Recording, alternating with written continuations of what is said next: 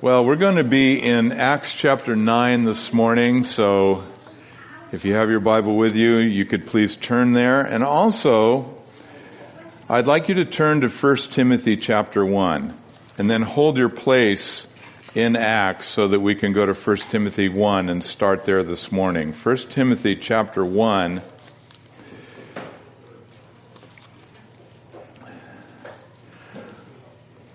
So far in the book of Acts, the gospel has gone from Jerusalem throughout Judea, then into Samaria, last week to Africa via the Ethiopian eunuch. And this week we're going to see what God does to, to begin the movement of the gospel being spread to the ends of the earth. But while uh, many were involved in the gospel going to the ends of the earth, there was one individual that the Lord had called whose role was prominent and probably more prominent than anyone else's. we're talking about the one who would eventually be named as Paul the Apostle, but initially he was Saul of Tarsus.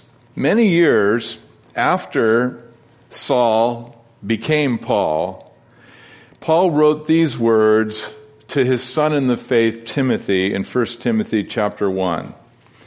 He said, I thank Christ Jesus our Lord who has enabled me because he counted me faithful putting me into the ministry. Although I was formerly a blasphemer, a persecutor, and an insolent man.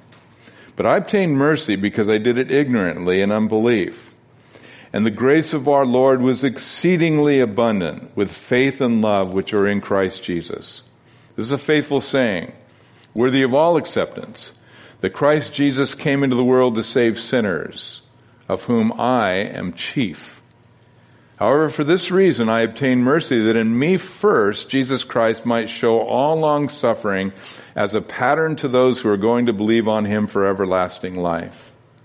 Now to the King eternal, immortal, immortal, invisible, to God who alone is wise, be honor and glory forever and ever. Amen.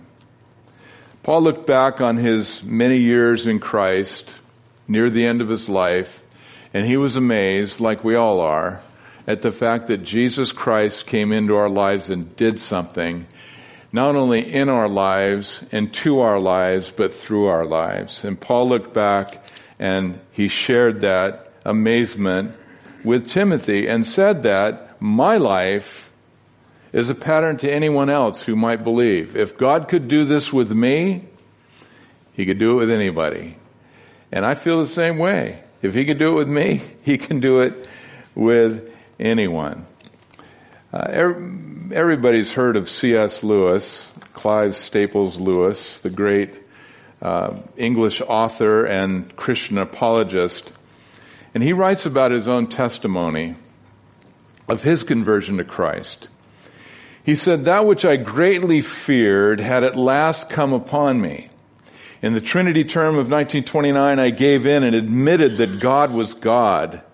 By the way, uh, Lewis was heavily influenced by J.R. Tolkien of the uh, Lord of the Rings trilogy and The Hobbit. Uh, Tolkien was a Catholic, but the theological discussions they had together greatly influenced Lewis towards being a believer in God. So this is what Lewis says. He says, in that term, I gave in, admitted that God was God, and knelt and prayed, perhaps that night, the most dejected and reluctant convert in all England. I did not then see what is now the most shining and obvious thing, the divine humility which will accept a convert even on such terms. And he rightly acknowledged the, the humility of God to reach into the lives of men like Lewis, of people like you, people like me, of men like Saul of Tarsus. It's really an amazing thing that he would even pay attention. Well, Saul of Tarsus's convert, conversion was much like Lewis's. He too was a reluctant convert and like Lewis, a very unlikely convert. Nobody, I'm sure, saw this coming that one day Saul would be madman Saul and the next day would be on the road toward being the greatest missionary in the history of the church. Amazing. These things are true of Saul, true of C.S. Lewis, true of you, true of me. It's amazing the grace of God. So we start in Acts 9, uh, the narrative. We first see Saul's violent vendetta. He had a vendetta. He had something against Jesus. He had something against the church of Jesus, and that's what these two verses deal with. Then Saul, still breathing threats and murder against the disciples of the Lord, went to the high priest and asked letters from him to the synagogues of Damascus, 150 miles away, so that if he found any who were of the way, that is, of the church, whether men or women, he might bring them bound to Jerusalem.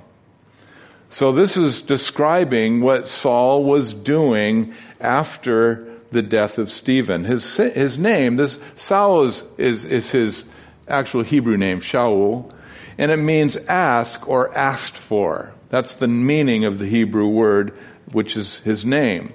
Later, he'd be known by the Greek name Paul, Paulos in Greek, meaning little one.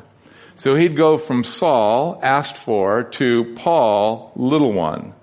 And notice the text tells us that he's still breathing threats and murder against the disciples of the Lord, meaning this is an ongoing thing that's been going on in his life. In Acts 8, the chapter previous, uh, Paul agreeing to the death of Stephen, there was a persecution that rose against the church, and Paul was very much a part of that persecution. A.T. Robertson in his uh, word pictures in the New Testament writes about Paul's or Saul's threats and murder against the church, he says Saul's threatening and slaughter had come to be the very breath that Saul breathed. Like a war horse who sniffed the smell of battle, the taste of blood and the death of Stephen was pleasing to young Saul. And now he reveled in the slaughter of the saints, both men and women. I don't think it can be overstated the anger and the vitriol inside of the heart of Saul against the church and against Jesus as a result. He was on a warpath and he was smelling blood and he went after it. Later, of course, it would be the thing that he was most ashamed of concerning his past. But at the present time, he believed he was doing the right thing. Just like Jesus said, there would be a time coming when those who kill you, he said to his disciples, will think that they're actually doing service to God by killing you. That's certainly what Saul believed. Again, back in chapter 8, uh, it tells us that devout men carried Stephen, the first martyr of the church, to his burial and they lamented his, his passing. But as for Saul, the text tells us he made havoc of the church entering every house and dragging off men and women, committing them to prison. So that was Saul's life. That was his existence. He was enraged against Jesus. Later he would write to the Galatians and he would say, You've heard of my former conduct in Judaism, how I persecuted the church of God beyond measure and tried to destroy it an impossible task, but that was his aim, was to destroy the church of God. Persecution. Chasing after God's people, pursuing them, hunting them down like wild animals, and eventually putting them to death.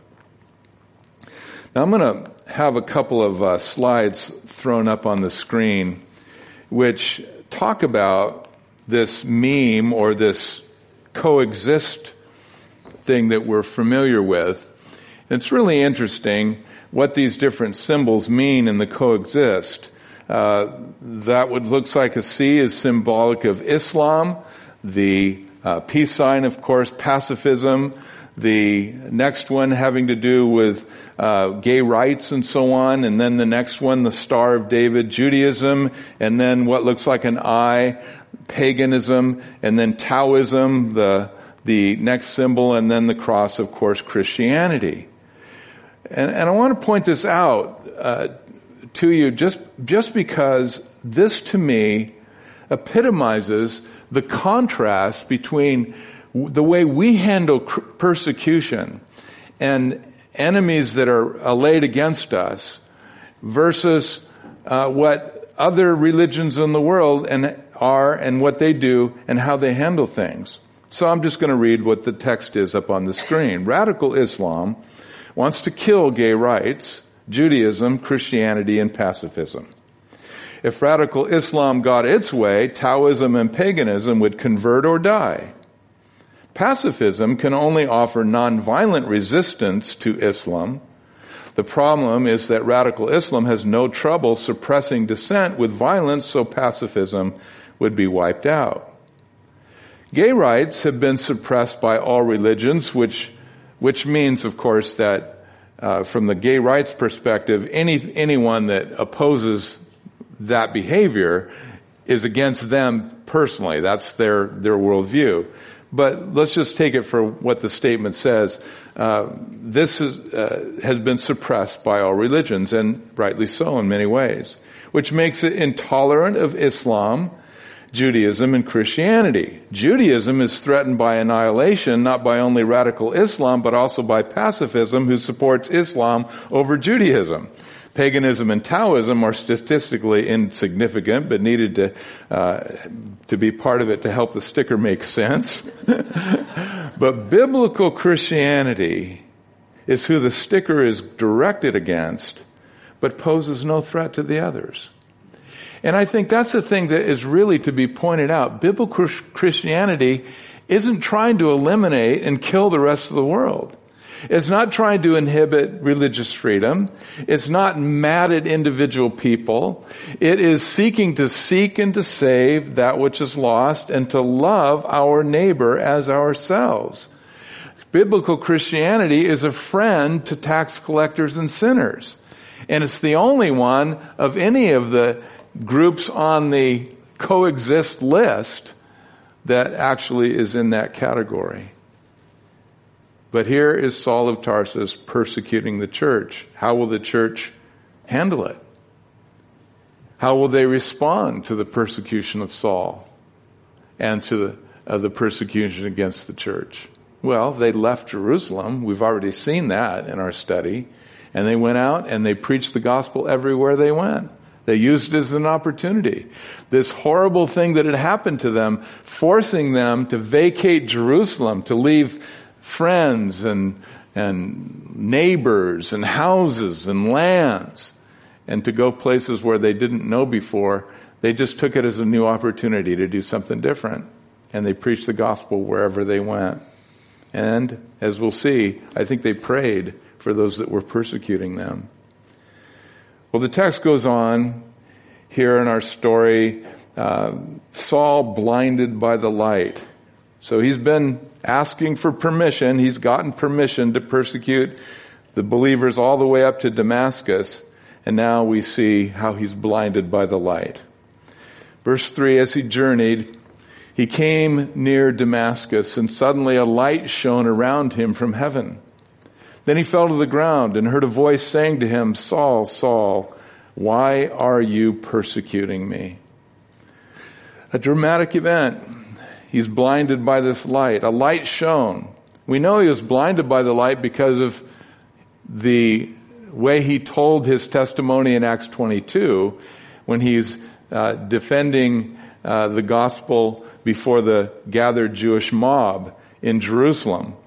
And he said at that point in Acts 22:11 that he couldn't see because of the glory of the light and had become blind. Well, it tells us in our text that he fell to the ground when this blinding light shone around him and blinded him. He fell to the ground. No mention of a horse, by the way. We usually associate a horse with Saul's conversion, but none of the versions of his testimony in the book of Acts include a horse, so we can't for sure say that he fell off his horse.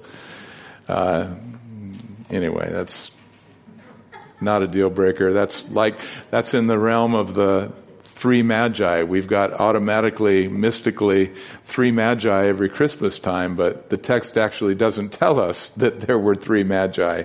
We assume that because of gold, frankincense, and myrrh, but doesn't tell us that in the text. Well, others that were with uh, Saul also fell to the ground according to Acts 26 and this voice was heard, Saul, Saul, why are you persecuting me? Now the others didn't hear the voice, Acts 22, 9 tells us, which means they didn't understand what it was saying. There was not clarity of sound. It was either wah, wah, wah, wah, wah. It was either like that or there was a, a language that was being spoken that they didn't understand. We didn't, we don't really know. But notice what Jesus said here. The voice is Jesus, of course, we'll see. Saul, Saul, why are you persecuting me? That is how connected a believer in Christ is with Him.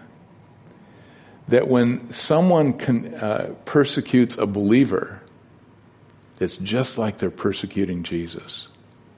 That's how in Christ you are. That's how in Christ I am. My identity isn't of, of my own self. I am only what I am because I am in Christ. And like Josh McDowell said years ago on a tape that I'll never forget, he said, the true thing about you is not what you think, but the true thing about you is what God says about you in Christ. And what God says about us in Christ is that we are inextricably linked with Him. There's a connection. He is in us and we are in Him. We are in Him in the heavenly places. All spiritual blessings belong to us in the heavenly places in Christ. We're chosen in Him, redeemed in Him, forgiven in Him. All of these things that are ours to the point where when someone persecutes a true believer, Jesus feels it as though they are persecuting Him. Indeed, He takes it personally. He feels it personally. Why are you persecuting me, Saul? was the question. So Jesus introduces himself to Saul as Saul says, Who are you, Lord? Verse 5. Then the Lord said, I am Jesus, whom you are persecuting. Uh, in some ways, that would be like going into Mexico and going into a marketplace and saying, Jose, and you'd have a bunch of guys running up uh, to answer your call. I mean, Jesus is a common name in the New Testament. But the way he said it, and the fact that he said it from heaven, and the fact that it was connected to a supernatural event, there was only one Jesus in, in Saul's mind when this was answered this way, and it's Jesus of Nazareth, the one that he had rejected, the one that he was angry against, the one who uh, he was attacking through persecution. Who are you, Lord? And he said, I am Jesus whom you are persecuting. And then it is hard for you to kick against the goads.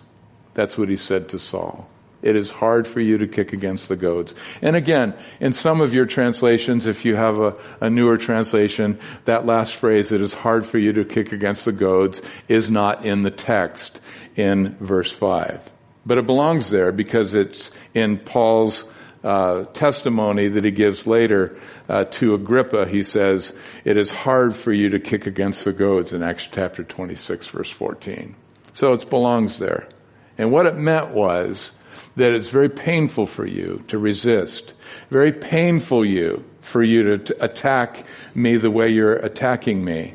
The ox goad was was something that the farmer would use to prod the ox into activity. And sometimes it was on the actual uh, plow itself. Sometimes it was a, the a form of a pointed stick that the farmer would use.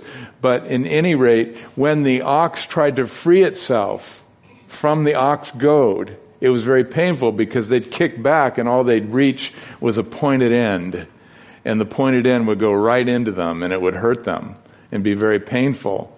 And that's what it was like for Saul. He was resisting Jesus' attempt to reach him. And he was resisting the conviction of sin. And, and you know what that conviction of sin is like. The conviction of sin is the Holy Spirit influencing our conscience and telling us, you're wrong. You've sinned. You've failed.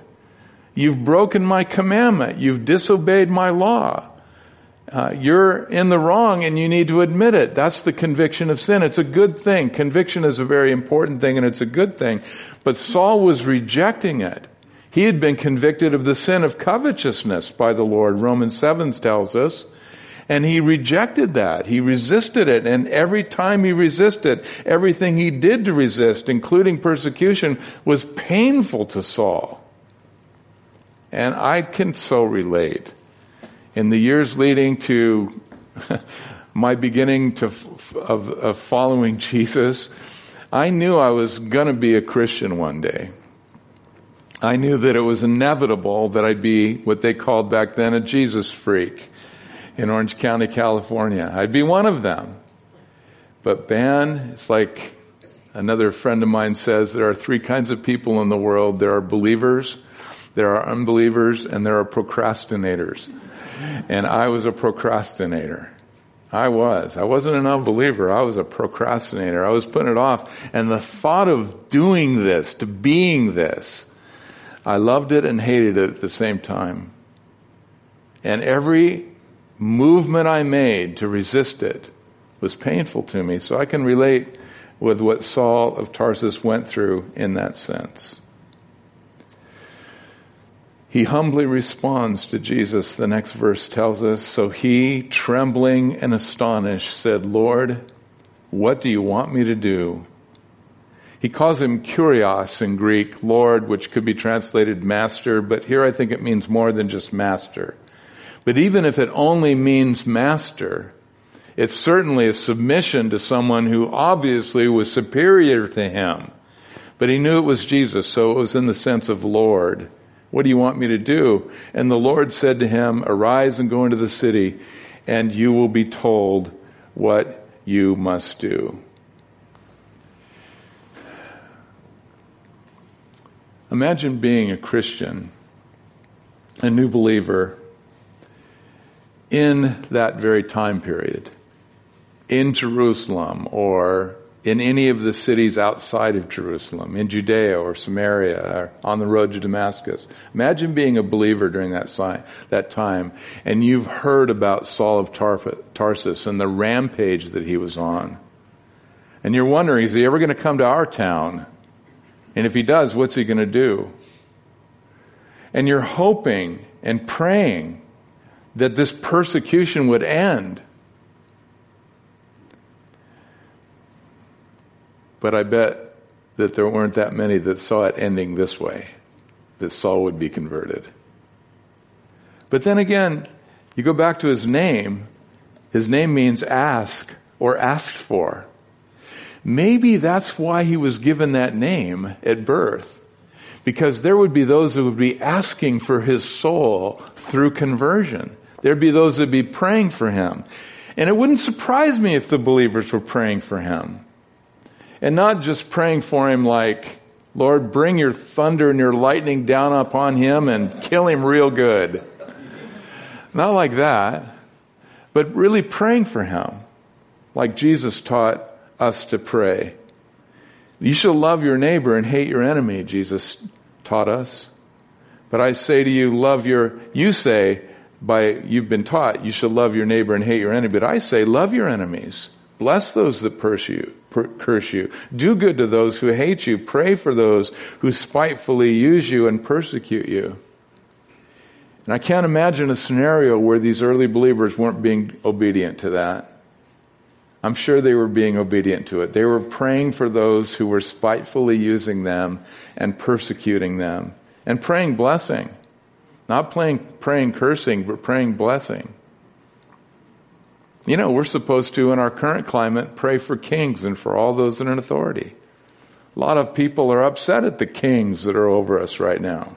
Does that mean we don't pray for them? No, we do pray for them. How do we pray for them?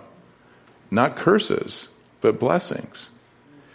That's what God says that we must do, and we should that you may be sons of your Father in heaven, for he makes his sun rise on the evil and on the good, and sends rain on the just and on the unjust. So if we're going to be like our Father, We're going to be bringing blessing upon others and not cursing. Let the Lord handle the judgment part. That's His job. That's not our job. And Jesus said, I didn't even come into the world to judge the world. I came into the world so that through belief in me, the world might be saved. So that frees me, that frees you from having to be the arbiter of the rest of the human race and making judgments upon others. That's God's job. And eventually, you know, the sin's going to be rewarded and justice will prevail. So the text goes on and tells us how Saul the dangerous becomes Saul the meek. Verse 7 And the men who journeyed with him stood speechless, hearing a voice but seeing no one. Then Saul rose from the ground, and when his eyes were opened, he saw no one. But they led him by the hand and brought him into Damascus, and he was three days without sight, and neither ate nor drank.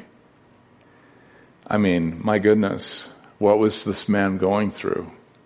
He had just had a conversation with the, with the king of the universe, the one that made him, the one that created him, the one that he'd been trying to snuff out of existence through killing the church. He just had a conversation and this, this conversation, it wasn't, it wasn't an angry one.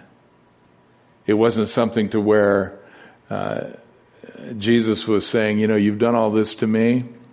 Now it's your turn. I'm going to get you back. There was none of that in it. I, I would say it was probably much like the voice of the Lord when Adam was hiding in the Garden of Eden. And Adam uh, was hiding and the Lord said, Adam, where are you? Uh, how do we understand the tone of that? Adam, where are you?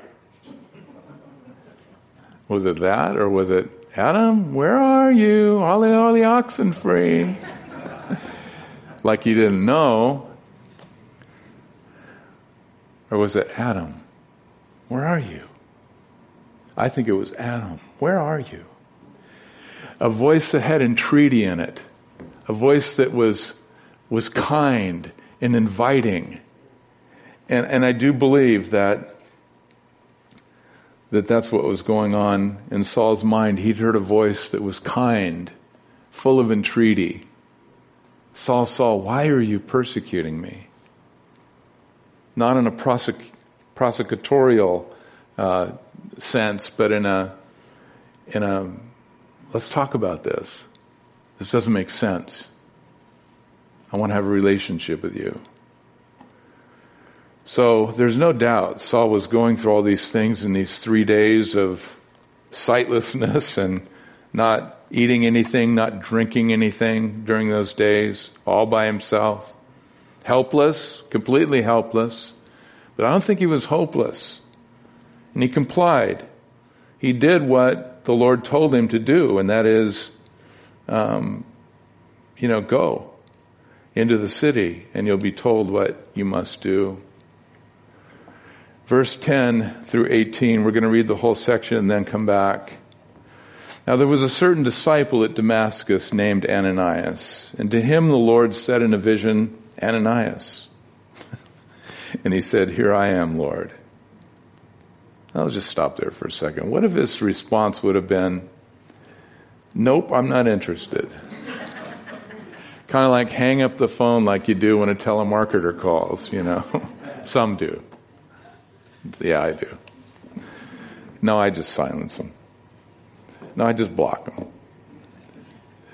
What if he would have had that kind of response? But, you know, this is interesting. Here I am. Here I am. It's a statement that says, I'm available. Here I am. I'm not going anywhere. Not going to run. Not going to try to hide. Not going to make an excuse. Here I am. That's what Ananias said uh, to the Lord in this vision. Reminds me of Isaiah when he had that vision of the Lord high and lifted up and the train of his robe filled the temple and this holy vision with the seraphim and the, the fire and the altar and the tongs and And then the Lord says, who will go for us and whom shall I send? And Isaiah said, here I am, Lord, send me. Here I am. I'm available. It's one of the most holy postures in a Christian's life to have that attitude towards the Lord every day. Here I am. I'm available. Send me. Use me. Make me someone that you can use.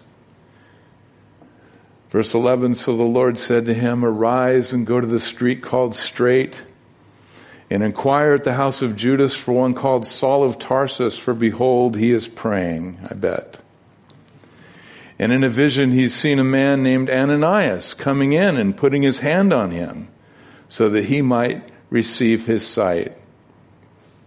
Isn't this wonderful how the Lord's setting the table? He's letting Saul know that Ananias is coming. He's letting Ananias know that Saul's there and he's linking everybody up together so they all know that it's a supernatural thing that's going on and they'll understand it when it takes place. So the Lord gave Ananias this assignment because he'd been open and available. That's how the Lord gives any of us assignments when we get open and available. He's not look, you've heard this before, he's not looking primarily for ability, he's looking for availability. And it's the unavailability of believers that is the number one reason why the Lord doesn't use a, a specific individual. They're just not available. It's the parable of the sower all over again. The sown is, the seed is sown among thorns. And the thorns grow up with the wheat and choke out the wheat so that the wheat becomes unfruitful. What does that mean? Well, the cares of this life and the deceitfulness of riches and the desire for other things chokes the word of God that's sown in our hearts so that it becomes unfruitful. And unavailability results from all the busyness that's in our lives and all of our own agendas.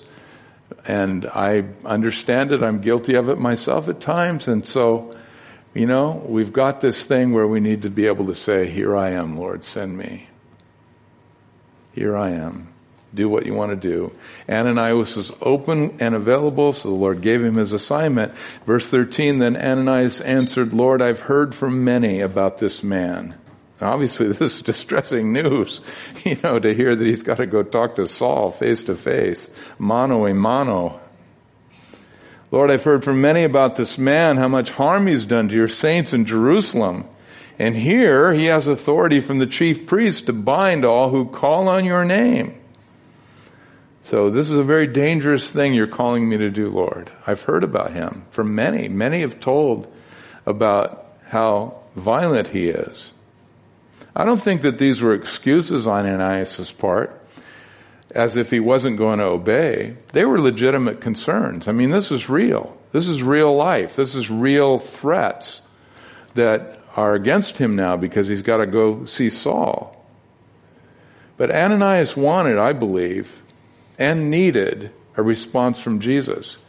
If you're calling me to do this, here I am, send me. If you're calling me to do this, here I am, send me, but I need to hear from you confirmation that you're in this. If you want me to go into a situation and the end of that will be my physical life ends and I come to be with you, so be it. But I just need to know you're doing it. It's not just because of my own stupidity and foolishness that I go into that situation. I need confirmation. And I think Ananias needed to hear and wanted to hear a response from Jesus. So, what does Jesus do? Predictably, he responds to Ananias. He speaks to him like he does to you, like he does to me. Verse 15, but the Lord said to Ananias, go, for he's a chosen vessel of mine to bear my name before Gentiles, kings, and the children of Israel, for I will show him how many things he must suffer for my name's sake. So here is Jesus answered Ananias. Ananias says, Lord, I've heard about this guy, how violent he's been against your saints And he has authority to do what he's done everywhere else here, right here, where I live. And the Lord says, well, go. I want you to go anyway because he's a chosen vessel of mine. That's the first thing he says. He's a chosen vessel of mine because he's going to bear my name before the non-Jewish world, the Gentiles.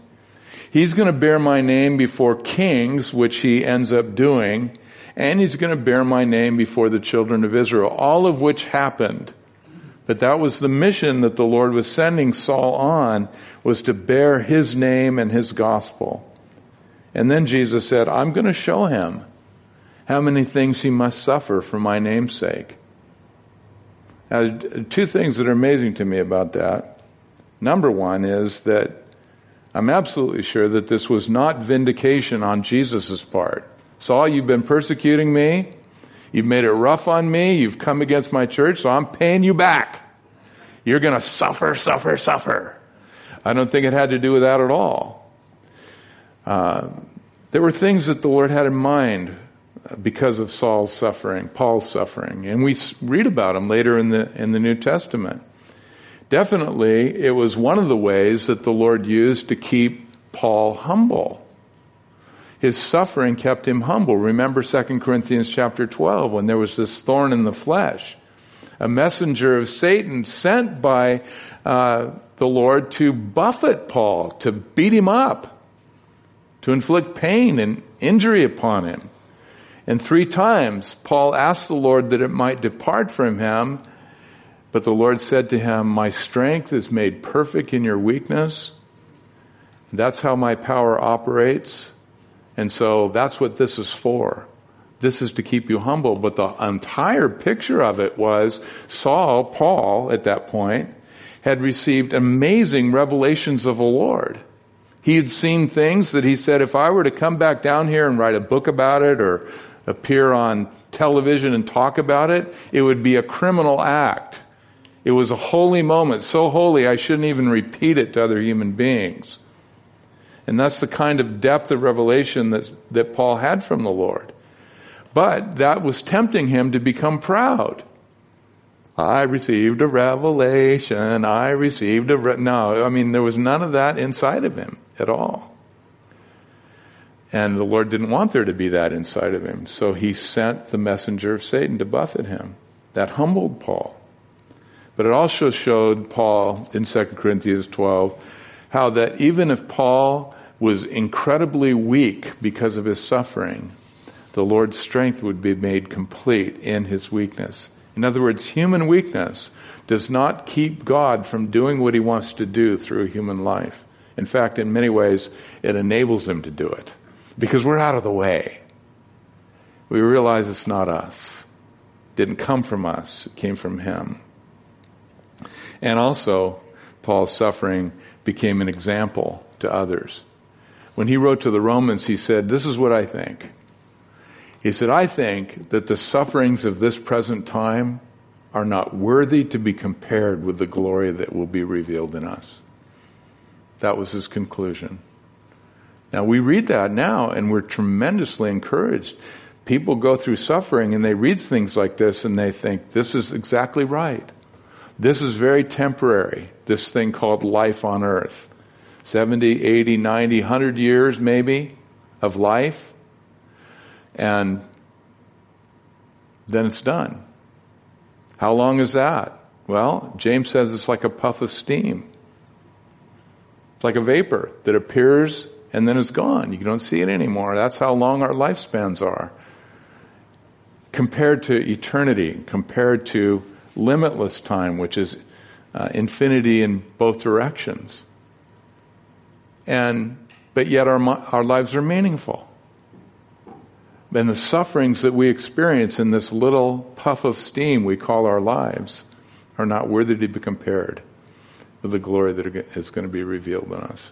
That's a tremendous strength and courage and, and empowerment in our souls. Keeps us going. So these are the answers to Ananias. And I've got a plan for this man, Ananias, so go to him. And so he went. So in verse 17, it tells us that Ananias went his way and entered the house and laying his hands on him and said, he said, Brother Saul, the Lord Jesus, who appeared to you on the road as you came, has sent me that you may receive your sight and be filled with the Holy Spirit. Immediately there fell from his eyes something like scales and he received his sight at once and he was, and he rose and was baptized.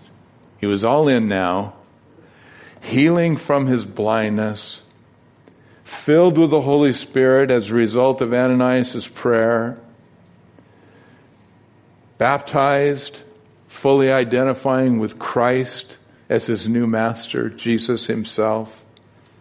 Obedience. Obedience. Ananias did it. He went to Saul. Based upon what Jesus had just told him about his plan for Saul, Ananias went and did it. And don't you just love the way he addresses him? Brother Saul. He's a brother. The day before, he wouldn't have said Brother Saul. Saul. I don't know what he would have called him, but he wouldn't have said Brother Saul. And these are the details that Ananias shared with Saul. This would confirm to Saul that Ananias had been sent by the Lord. The Lord Jesus appeared to you. Yeah, that's right. He did. How did you know that? Well, the Lord showed me. He sent you to me. Uh, he sent me to you that you might receive your sight. Well, how did you know I was blind? And he added, and be filled with the Holy Spirit. Essential. So the conversion of Saul is complete. The title of the message isn't just having to do with the conversion of Saul, Saul's journey from Saul to Paul. Saul's journey from being the one that somebody asked for to being Paul, the little one, little in his own eyes. When he would write his letters to the churches, he would say, Paul an apostle by the will of God, not by the will of man. God did this.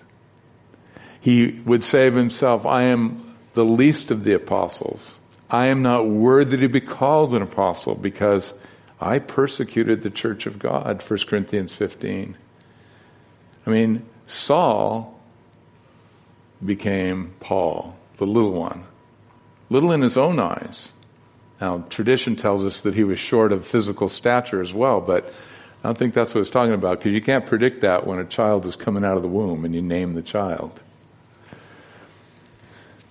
Saul became Paul. But it was a process and next week we're going to talk about some of the things that the Lord did in Saul to make him Paul because there are things that he does in you, he does in me.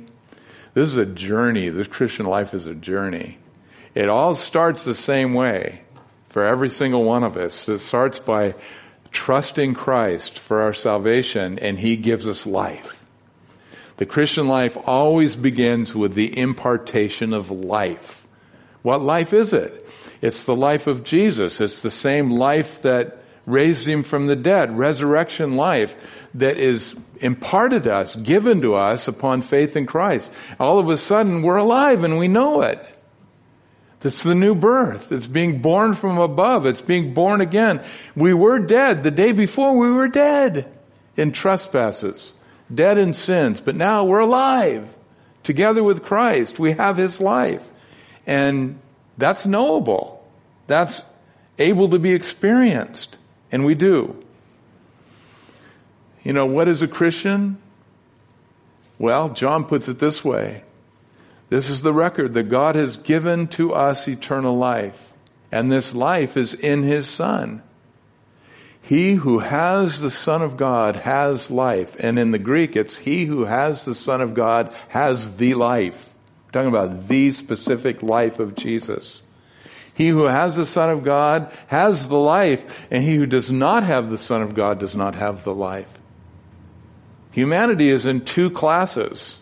There are those who are in Adam, their natural birth, their natural spiritual heredity, and there are those that are in Christ, the new birth, given his life, uh, a heredity that comes from God himself in heaven. And it's, there's nothing like it. There's absolutely nothing like it. To be born of God, to be born of His life, and this is what's happened to Saul. But even though he has life, there's a lot he doesn't know. There's a lot of experience he hasn't had. And it's not commonly understood, but even though God had called Saul to be his chosen vessel, to bear his name before Gentiles, kings, and the children of Israel, he didn't become Paul the apostle until probably about 12 or 13 years after his conversion. There's a lot that went on between the time of receiving life and actually going out on his first missionary journey as the Apostle Paul. And we're going to talk about that next week because it's pretty exciting. It's a pretty exciting story. The section that we've looked at this morning ends with verse 19. So when he had received food, that is Saul, he was strengthened. Then Saul spent some days with the disciples at Damascus. Oh, wouldn't it be nice to be a fly on the wall and drop in on those conversations? My goodness. And the, and the tutoring and the mentoring that was going on as they were spending time with Saul and he with them what they're telling him about their journeys for Jesus and about what they know of the Son of God. Stories that Saul was no, no doubt familiar with, having uh, been raised essentially in Jerusalem. All of this growth in Christ. They were discipling him into Christ, into his relationship with the Lord. So he's on his way to becoming Paul. Next week, more. Amen? So we thank you, Lord. Let's stand together, shall we, as we pray. We're going to sing one last song. It'll be up on the screen. Um, Mark isn't going to be singing it with us, but we've been prepared uh, for this very moment. Lord, thank you for this time that you've given us in your word. Thank you for the, the new birth, the life that you've given us. And we thank you that we have it those of us that have acknowledged our need for Jesus and have believed in the gospel message. Lord, for anybody that's listening to this, either present or online, that doesn't have this life yet, we pray for them that their eyes would be open, that they'd see their need for the Son of God, that they'd see their need for forgiveness, and that they'd rush to believing in Him. Because Jesus paid for their sins. They can be forgiven if they'll just receive the gift of Jesus.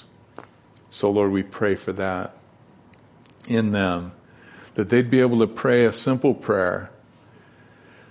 Lord Jesus, I am a sinful person and I know now that I need you. I want to begin to follow you. Please come into my life. I believe that you died for my sins. I believe that you rose again. You're alive today. So please, Jesus, come into my life with your life and give me the, the motivation and the power to follow you. Thank you. Jesus' name. That can be a prayer that is prayed. And Lord, we just thank you that when we prayed that prayer, those of us that have in this room, Lord, you met it you did something in us and you began our journeys, which are not over with until we draw our last breath. So thank you, Lord, for the plan that you have for us as well. In Jesus' name, amen. Let's worship.